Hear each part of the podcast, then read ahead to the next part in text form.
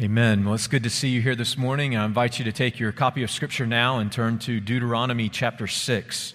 Deuteronomy chapter 6. And uh, you should find, if you don't have a Bible with you this morning, you should find one uh, where you are seated, somewhere around you, where you can grab a Bible and follow along. And as you're turning there, I just want to remind you that uh, in the first half of this year, we have been considering the theme of discipleship. And we recently concluded a series in the Gospel of Matthew on the Beatitudes. And this morning, we are going to begin a new series in Deuteronomy uh, chapter 6 entitled A Model for Discipleship Instruct, Devote, and Remember. A model for discipleship instruct, devote, and remember. And so, through the month of June, we're going to be working through Deuteronomy chapter 6 and continuing to consider this theme of discipleship. But our focus this morning is verses 1 through 9 in uh, Deuteronomy chapter 6, and I'll begin reading for us there in verse 1. Now, this is the commandment, the statutes, and the rules that the Lord your God commanded me to teach you, that you may do them in the land to which you are going over to possess it, that you may fear the Lord your God, you and your son and your son's son by keeping all his statutes and his commandments, which I command you, all the days of your life, and that your days may be long. Hear, therefore, O Israel, and be careful to do them, that it may go well with you, and that you may multiply greatly, as the Lord, the God of your fathers, has promised you, in a land flowing with milk and honey. Hear, O Israel, the Lord our God, the Lord is one. You shall love the Lord your God with all your heart and with all your soul and with all your might. And these words that I command you today shall be on your heart. You shall teach them diligently to your children, and you shall talk of them when you sit in your house, and when you walk by the way, and when you lie down, and when you rise. You shall bind them as a sign on your hand, and they shall be as frontlets between your eyes. You shall write them on the doorpost of your house and on your gates. Amen. This is God's word. Let's pray. Father, we thank you and praise you for your word. And Lord, we gather together as your people now to hear from you as you speak to us through your word. So, Lord, be with us by your Spirit. Lead and guide this time. Open our minds so that we might understand your word faithfully. And Lord, open our hearts so that we might embrace it in faith and obedience. And it's through Jesus Christ our Lord we pray. Amen.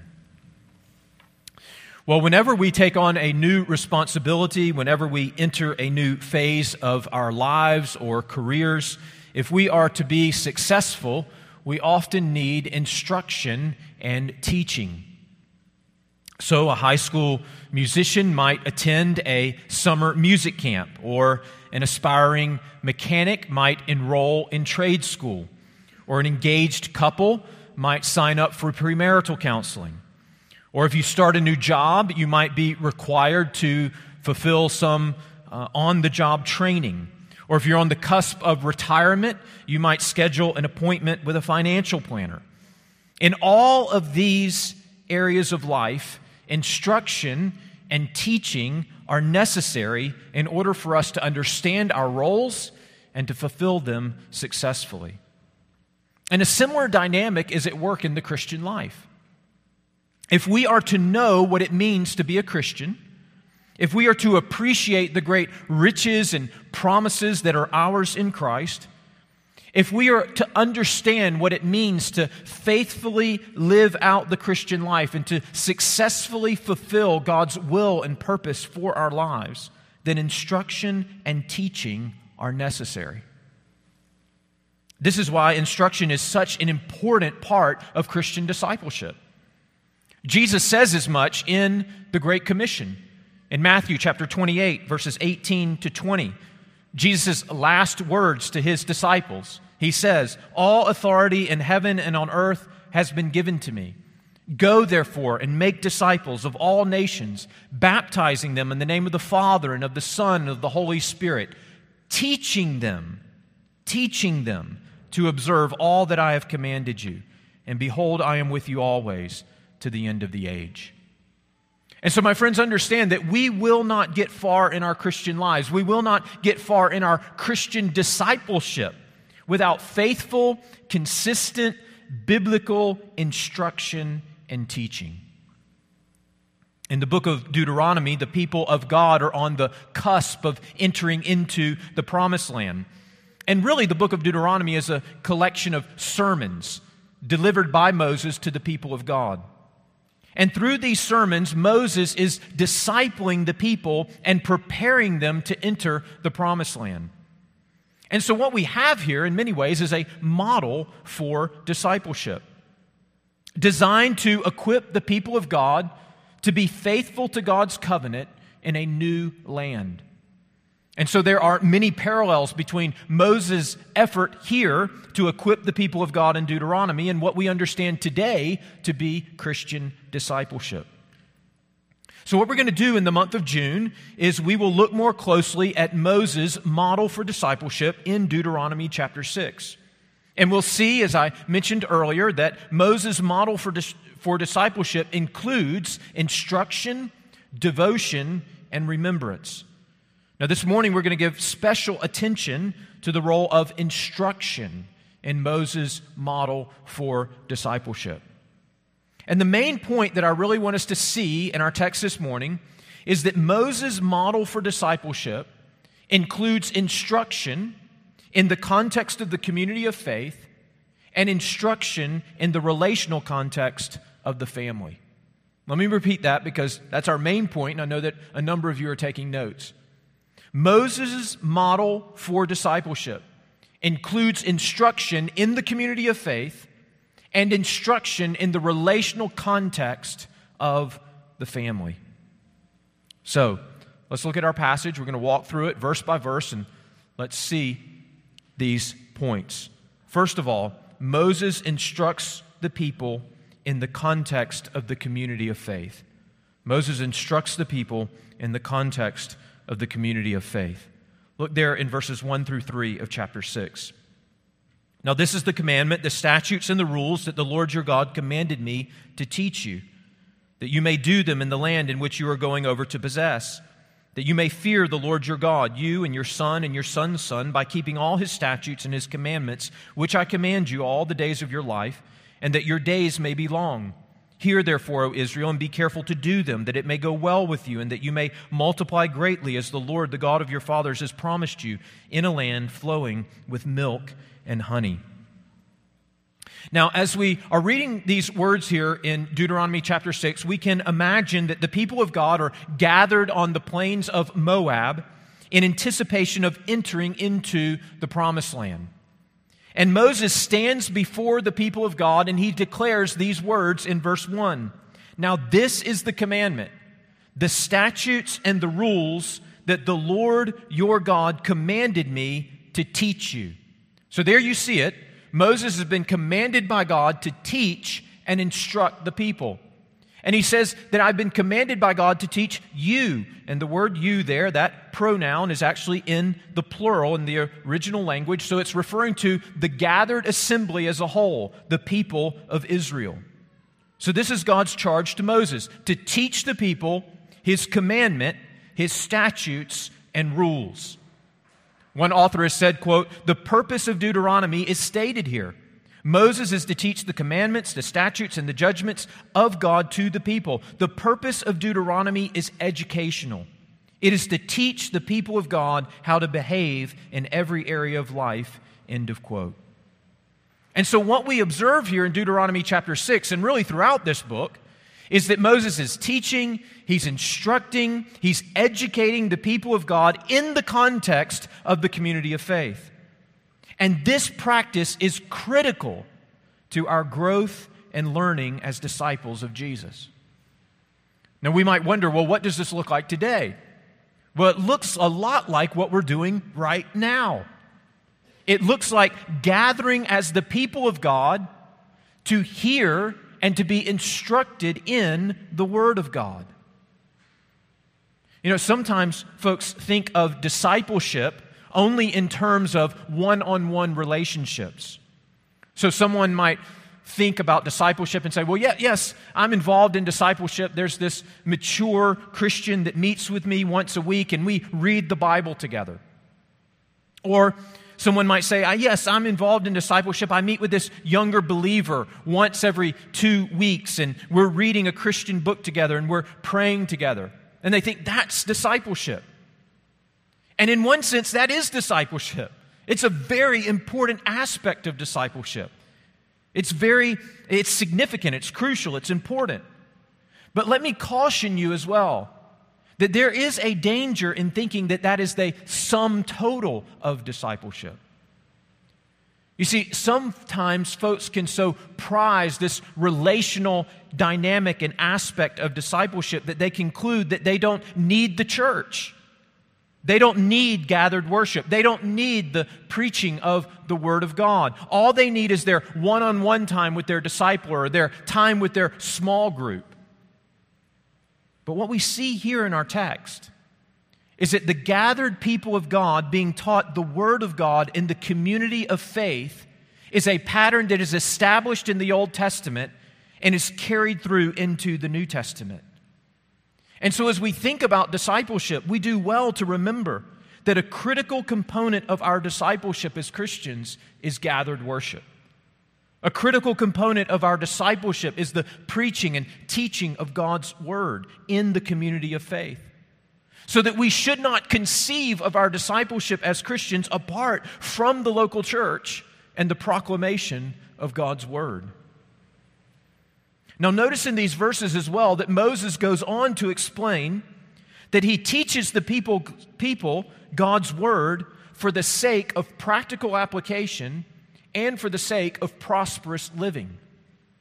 Notice, he teaches them God's word for the sake of practical application.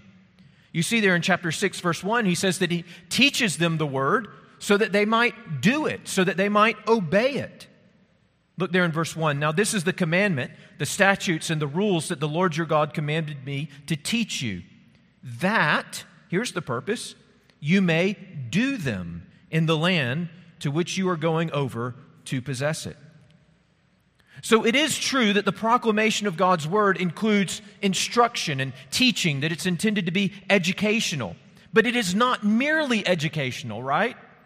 It is intended to be transformational. So when we gather together to hear God's word and to be instructed in God's word, we're not just looking for information. We're trusting that through God's word, God will transform us and change us. And so Moses says here that he teaches the people of God God's commandments and God's word in order that they might do them, that they might obey them. Notice also that as it relates to this idea of practical application, Moses teaches the people of God God's word in order that they might fear the Lord.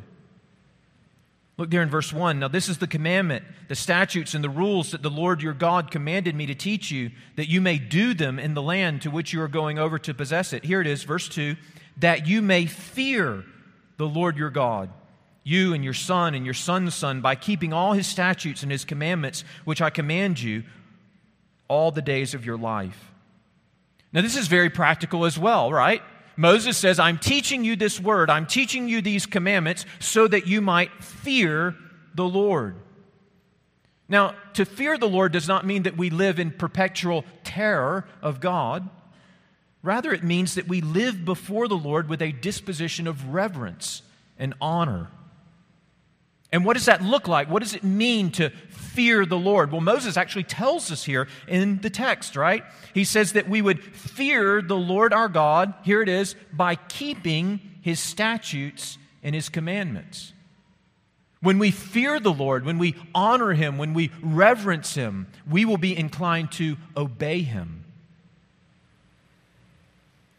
The author of Hebrews begins the book of Hebrews with this axiom the fear of the Lord is the beginning of knowledge or the beginning of wisdom. Fools despise wisdom and instruction. So, the author of Hebrews is telling us that if we want biblical knowledge, if we want biblical wisdom that results in transformation, it begins with the fear of the Lord. And the author of Proverbs begins with this axiom the fear of the Lord is the beginning of wisdom. And then it's interesting because then in the rest of the book of Proverbs, he tells us in about a million different creative and compelling ways that choices have consequences, that our actions will determine our results, that our decisions will affect our outcomes. So, for example, in Proverbs chapter 13, verse 20, we read, Whoever walks with the wise becomes wise, but the companion of fools will suffer harm. So, who you decide to spend time with, who you choose to be close with, is going to affect your character. You see, your, your choices have consequences. Your actions will determine certain outcomes. In other words, what the author of Proverbs is saying is we do not live in a godless world in which we may act as we please and then expect the outcomes we desire. Rather, we are to fear God by recognizing Him for who He is that He is the sovereign Lord, that He rules and reigns over this moral universe. And that if we are to live a life that is prosperous and we do well in this life, then it will be by fearing Him, by living in submission to Him, by acknowledging that this world works best when we submit to His ways. So here we see that Moses is teaching the people of God the Word of God for the sake of practical application, so that they might fear the Lord and so that they might obey his commandments. And Moses is doing this teaching in the community of faith. But notice he also teaches them the word not only for the sake of practical application, but also for the sake of prosperous living. You see this in verse 2. Moses says that he teaches them the word of God so that their days may be long. We'll begin in verse 1. Now, this is the commandment, the statutes, and the rules that the Lord your God commanded me to teach you, that you may do them in the land to which you are going over to possess it, that you may fear the Lord your God, you and your son and your son's son, by keeping all his statutes and commandments which I command you all the days of your life. Here it is, and that your days may be long. Now, this is a principle that we see uh, repeated in Scripture. And the idea here is that genuine that generally speaking, obedience to God's commands results in life and length of days. And if you doubt this principle, just consider how many lives, how many families, how many churches have been sapped of their vitality, have come to a premature end as a result of the devastating effects of sin. What we see here is that when we turn from sin and we walk in obedience, we spare ourselves so much sorrow and pain, and we enjoy the blessing of vitality and life. But Moses goes on to say that not only is he teaching them for the sake uh, for the purpose of them experiencing length of days, but also he teaches them so that it may go well with them. This also relates to prosperous living. Look there in verse 3. Moses says, Hear therefore, O Israel, and be careful to do them. So, not only to receive this teaching, but to obey it, to do it. Why? That it may go well with you. This is a theme that actually occurs uh, repeatedly in chapter 6. It's mentioned several times. And we see, especially in verses 18 and 19 later on in the chapter, what it means in the immediate context that things would go well for the people of Israel. Look there in verse 18. Moses says, And you shall do what is right and good in the sight of the Lord. Here it is, that it may go well with you. And what does that mean? And that you may go in and take possession of the good land that the Lord swore to give to your fathers by thrusting out all your enemies from before you, as the Lord has promised. So here we see in the immediate context that what it means that things will go well for them is that they will be able to possess the land that God has promised to them. And their ability to possess the land was dependent upon their commitment to do and obey God's commandments. Of course, we see this played out again and again in the Old Testament's record of Israel's history. So, as it relates to prosperous living, Moses is teaching the people of God the Word of God in order that they might experience length of days, in order that things might go well with them, and then also in order that they might multiply greatly. Look there again in verse 3. Moses says, Hear therefore, O Israel, and be careful to do them, that it may go well with you. Here it is, and that you may multiply greatly, as the Lord, the God of your fathers, has promised you, in a land flowing with milk and honey. So, one of the blessings here that Moses says will come to the people as a result of their obedience to God's word is that the Lord will bless them with families, with children. They will multiply greatly in a good land, a land flowing with milk and honey. Actually, that word flowing there can be translated gushing, a land gushing with milk and honey. This is actually in the Old Testament a favorite description of the land of Canaan that they were about to enter into. I remember when I was a young boy and uh, would hear this description of the land of Canaan, I was uh, I would think about it literally. Like maybe maybe the land of Canaan really does have rivers flowing with milk and honey. You know, I didn't know really how to conceive of that. Kind of like Charlie and the chocolate factory, you know, the rivers of chocolate and lickable wallpaper. But of course, as one author states, this expression is intended to be figurative. It's intended to symbolize the lush and rich land of Canaan. And the land of Canaan was especially rich and lush in comparison to where the people of God had been. 400 years in slavery in the desert in Egypt, 40 years wandering in the barren wilderness. And now God was graciously granting them this lush and rich land of Canaan, a land flowing with milk and honey. So Moses says, as he teaches the people of God the word of God, he says, as you receive this word, you will experience prosperous living. Your days will be long. Things will go well with you. You will multiply greatly in a good land. Now, let me just clarify here that when we speak of the prosperity that results from obeying God's word, we are in no way affirming the abuses of what is known as the prosperity gospel. Some of you know what I'm speaking about, others you may not know at all. But just in short, an example would be like the TV preachers that we see sometimes who promise us no sickness and extravagant wealth and unlimited success if we will just contribute financially to their ministry, right? That is not the kind of prosperity that Moses is speaking of here. Those individuals are false teachers who distort the scriptures for their own selfish gain and out of a desire to get rich themselves. However, we should acknowledge that sometimes, out of a fear of the false teaching of the prosperity gospel, we fail to acknowledge and to trust that obedience to God's word really does result in tangible blessings and rewards in this life. I mean, just consider a few. Obedience to God's word oftentimes will lead to a more stable home, a good reputation, a strong worth ethic, obedient children, lasting friendships. And we could go on and on.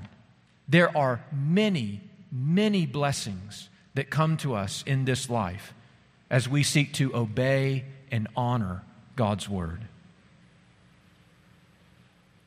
So Moses is teaching the people the word of God for the sake of practical application, that they might do the word, they might fear the Lord, and for the sake of prosperous living, that they might know some of the benefits of what it means to walk in God's ways and walk in obedience.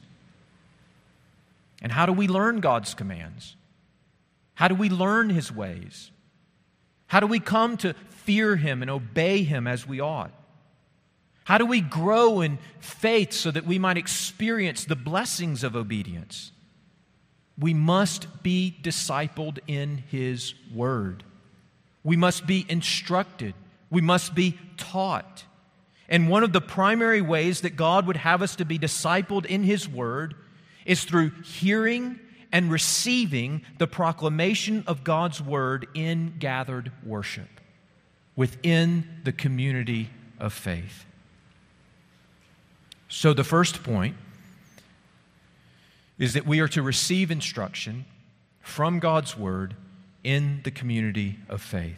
Second point fathers instruct their children in the relational context of the family. Fathers instruct their children in the relational context of the family. Look there in verses 4 through 9. Hear, O Israel, the Lord our God, the Lord is one. You shall love the Lord your God with all your heart and with all your soul and with all your might. And these words that I command you today shall be on your heart, and you shall teach them diligently to your children, and shall talk of them when you sit in your house, and when you walk by the way, and when you lie down, and when you rise. You shall bind them as a sign on your hand, and they shall be as frontlets between your eyes. You shall write them on the doorpost of your house and on your gates. Now, I do want to note here that in verse, verses 4 and 5, what we see there is, is what is known as the Shema. In fact, verse 4 and 5 constitute some of the most important verses in all of the Old Testament. Even today, observant Jews will recite the Shema, verses 4 and 5 here, uh, at least twice a day. And so these are very important verses. I say that to say we're not going to look at these verses this morning. We're going to come back and look at these verses next week. But our focus this morning will be on verses 7 through 9. And notice that Moses declares here in verse 7 You shall teach them diligently to your children. Now, why did I not label this second point? Parents, instruct your children in the relational context of the family. Because surely that's true. Fathers and mothers bear a responsibility to teach their children the scriptures. So, why do I label this point fathers instruct your children in the relational context of the family? Because what we see here, as we see in many other places in Scripture, is that the father has a particular responsibility to initiate and to ensure that this type of biblical spiritual instruction is taking place in the home. Let me just show you this from Deuteronomy chapter 6. In verse 7, when Moses says, You shall teach them, the pronoun you there in the original language is a masculine singular pronoun. He's speaking to fathers. You, fathers, shall teach them. And in fact, the them there is actually the Hebrew word bain. It's the word for sons. You shall teach your sons. This is even more clear in chapter 6, verse 2. If you look at chapter 6, verse 2, Moses says that you may fear the Lord your God, you, and again, that's a masculine singular, he's speaking to the fathers, and your son and your son's son. So Moses is specifically here in Deuteronomy chapter 6 addressing fathers and sons who will one day become fathers because they serve as the functional head or representative of the family. And consequently, they bear a special responsibility to ensure that their family is present when the people of God are gathered for worship, that their children are learning and growing in their knowledge of the Scriptures, that their home is a place where they pray with and for one another. Now, some today I know question whether fathers are even necessary in the home. But of course, we know now, after years of sociological studies and gathering data, that when fathers are absent from the home, children are more likely to end up in poverty. They are more likely to drop out of school. They're more likely to be addicted to drugs. They're more likely to have a child out of wedlock. they're more likely to end up in prison. Now, of course, thankfully, there are many, many situations in which a father is absent and none of these tragic events occur. But it is obvious from the teaching of Scripture as well as from practical experience that God has created the home to function best when a mother and a father are present. And when a father is present and a father takes seriously this spiritual responsibility in his home, then of course the entire family benefits the wife and the children, both sons and daughters. So there are some today whose rallying cry, and maybe you've heard this before, is down with the patriarchy. And so, how are we to respond to that? Well, I think we respond to that by saying, well, yes and no. It depends on what you mean. If you mean by down with the patriarchy, down with selfish, harsh, passive, abusive men, then yes, we can affirm down with the selfish, sinful patriarchy.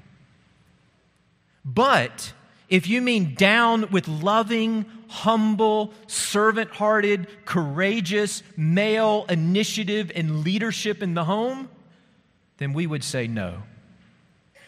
God has created families so that families glorify Him most and function best when godly fathers are present and when godly fathers fulfill their responsibility to ensure that their families are pursuing the Lord and growing in the knowledge and love of His Word. And so, fathers, understand Moses is speaking to you this morning. Sons who will one day become fathers, understand Moses is speaking to you this morning. And he is saying, Fathers, you shall teach God's word diligently to your children. It is part of your job description as a Christian father. And to fail to do so is disobedience to God and a dereliction of duty. Understand it doesn't have to be complicated. It can be as simple as reading to them a story from a good children's Bible at night, or reading from a family devotion book when the family sits down to eat dinner together.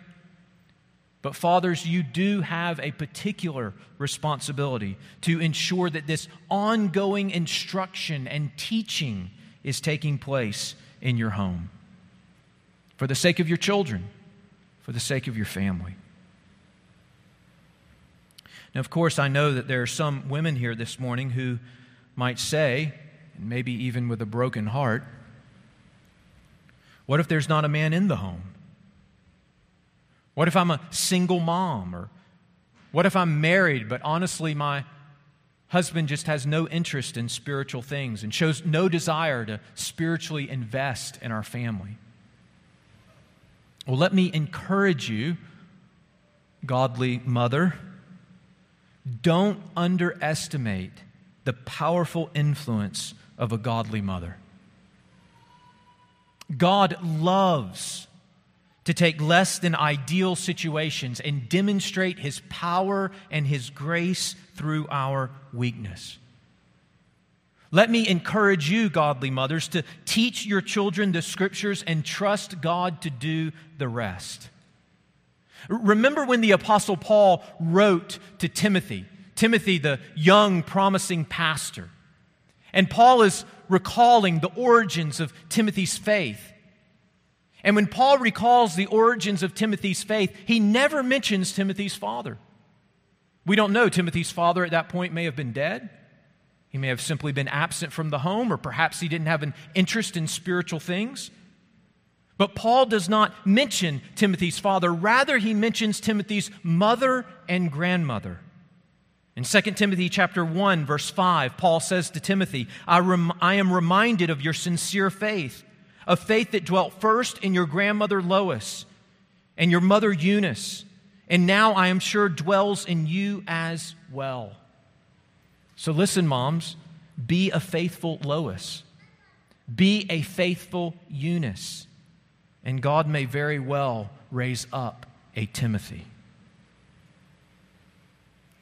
So here we see that as this instruction is to be take place in the relational context of the family, that a father bears a special responsibility to make sure this is taking place in the home.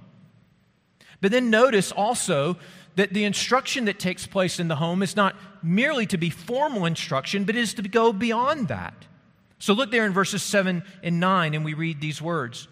You shall teach them diligently to your children, and shall talk of them when you sit in your house, and when you walk by the way, and when you lie down, and when you rise. You shall bind them as a sign on your hand, and they shall be as frontlets between your eyes. You shall write them on the doorpost of your house and on your gates.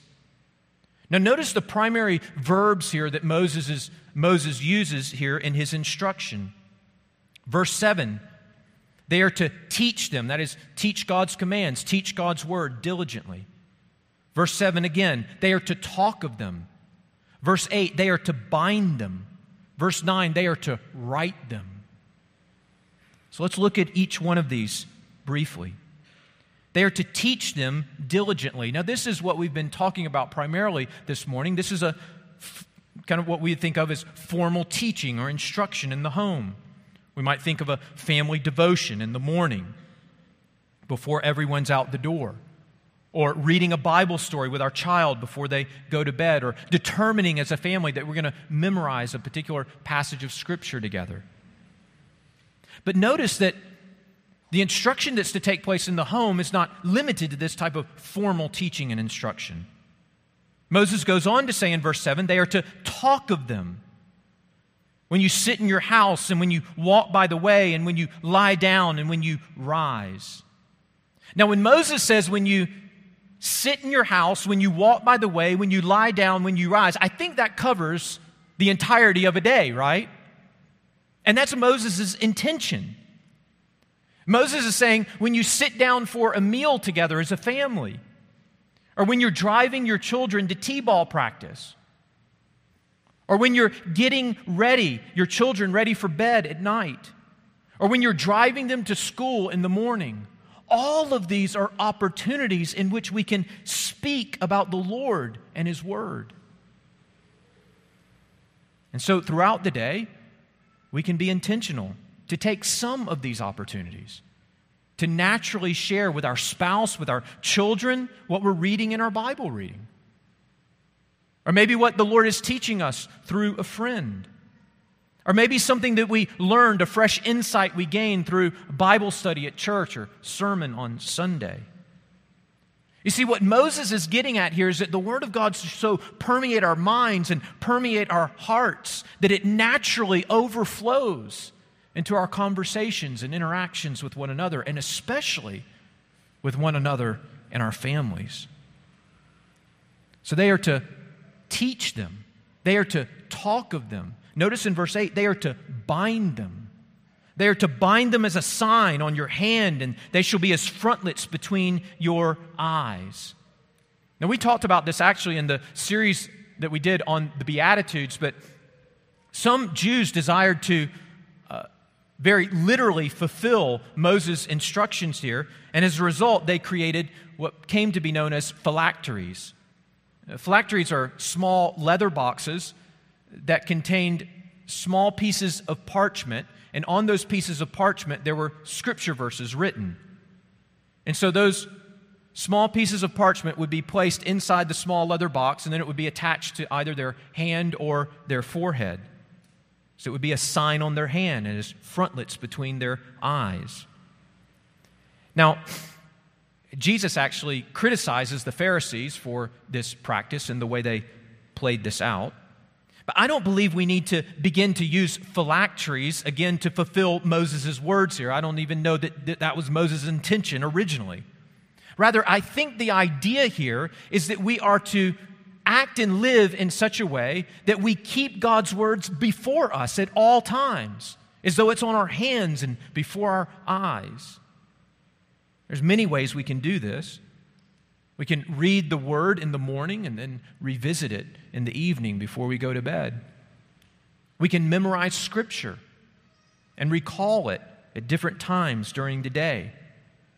There's actually a Fighter Verses app that you can get for free that's produced by Desiring God that is excellent for scripture memory. We can listen to an audio version of the Bible, like John Ross's Commuter Bible, and at different times listen to that during the day. By giving these examples, understand this I am not intending to over, overwhelm you. None of us could do all these things. And I want to make clear as well none of these things that I have mentioned are specifically mandated in Scripture. Rather, I give you these examples so that we might acknowledge that there are so many ways that we can honor the spirit of Moses' instruction here. And we need to consider these various ways and then choose those methods that work best for our lives and enable us to consistently keep God's word before us. So they are to teach them, they are to talk of them, they are to bind them. Notice also they are to write them. Look there in verse 9. You shall write them on the doorpost of your house and on your gates. Now, for centuries, many Jews have attempted to honor Moses' words here by writing passages of Scripture on pieces of paper and then putting those pieces of paper in a container. And then that container was attached to the doorposts of their house. This is known as a mezuzah, the container that's attached to the house with the scripture passages inside. In fact, it's still common today for Jews to place a mezuzah at the entrance of their home, or even on the door of their car, or the entrance of a hotel. Now, some of you might say, well, that's a strange practice. I would never do anything like that. But actually, many Christians observe similar practices. You might have a favorite passage of Scripture painted on your coffee mug.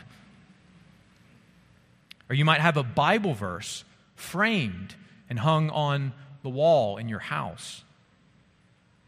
Or you might have a passage of Scripture printed on a t shirt, or your favorite verse on your home screen on your computer.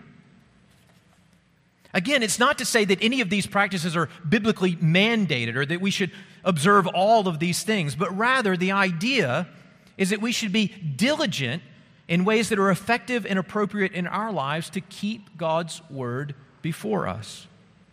And that can be expressed in all kinds of different ways.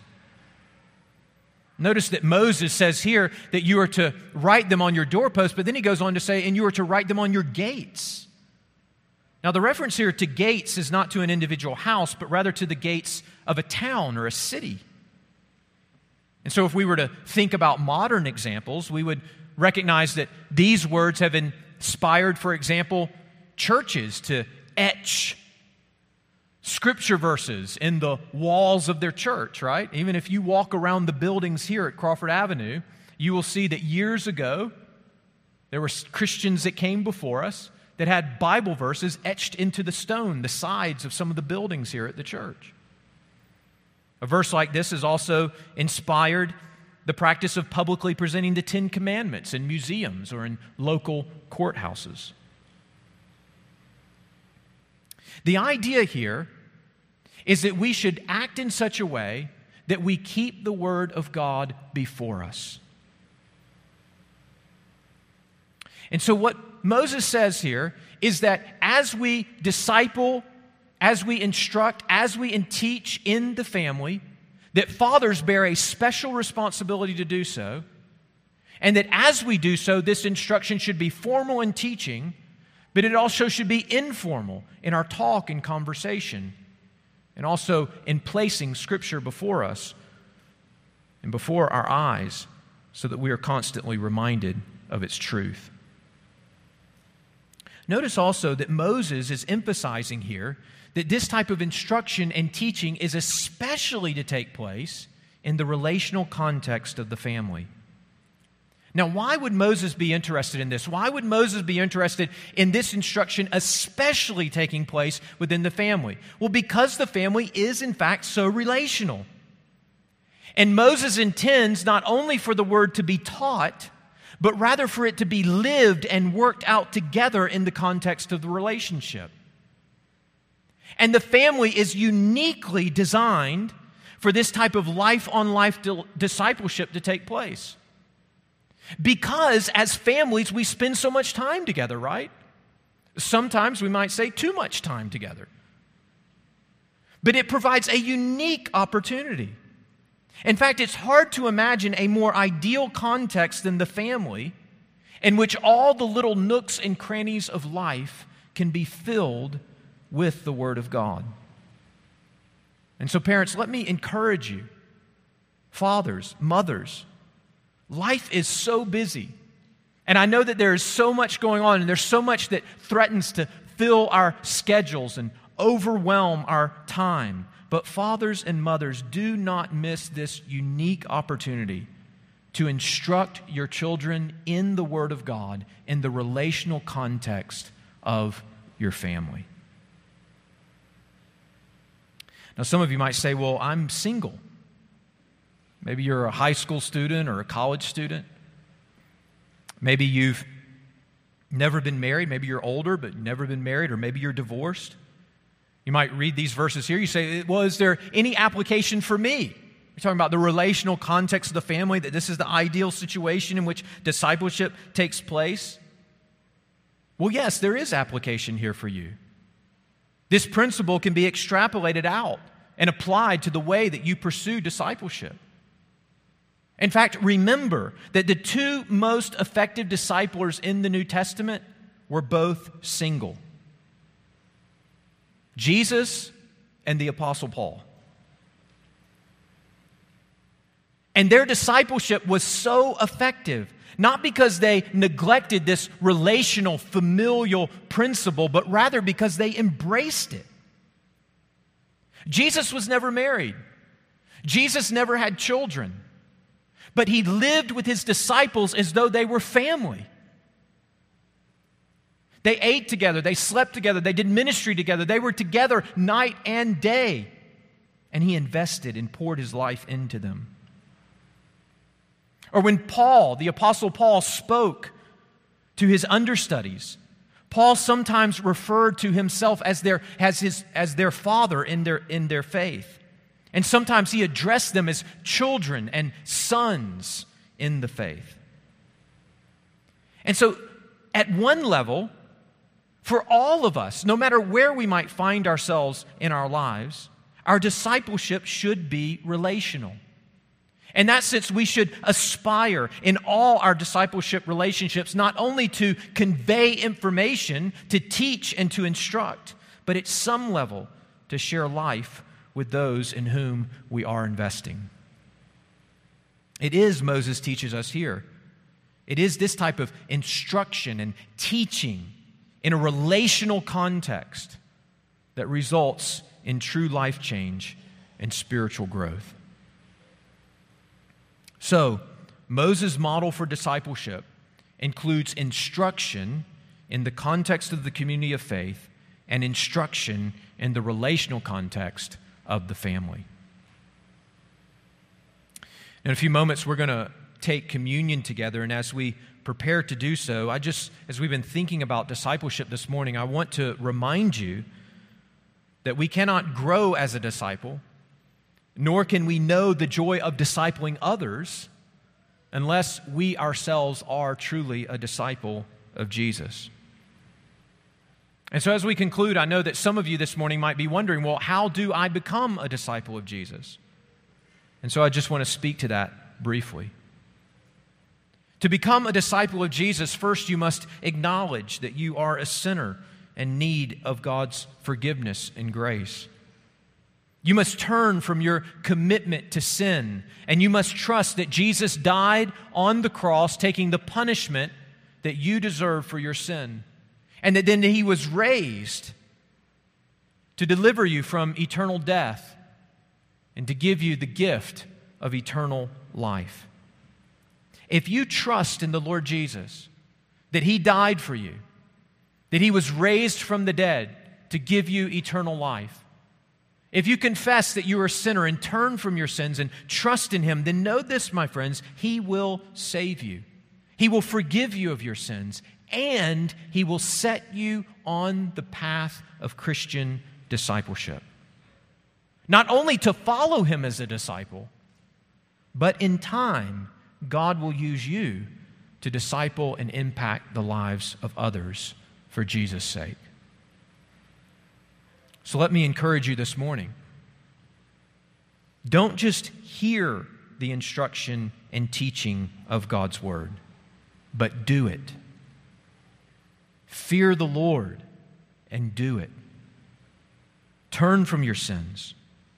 Trust in the Lord Jesus and follow him in Christian discipleship.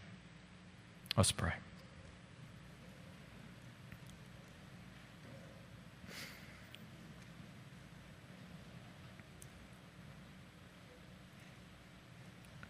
Father, we acknowledge that the privilege of being a disciple of Jesus and the privilege of investing in the lives of others and discipling others is a gift that is given to us entirely by grace.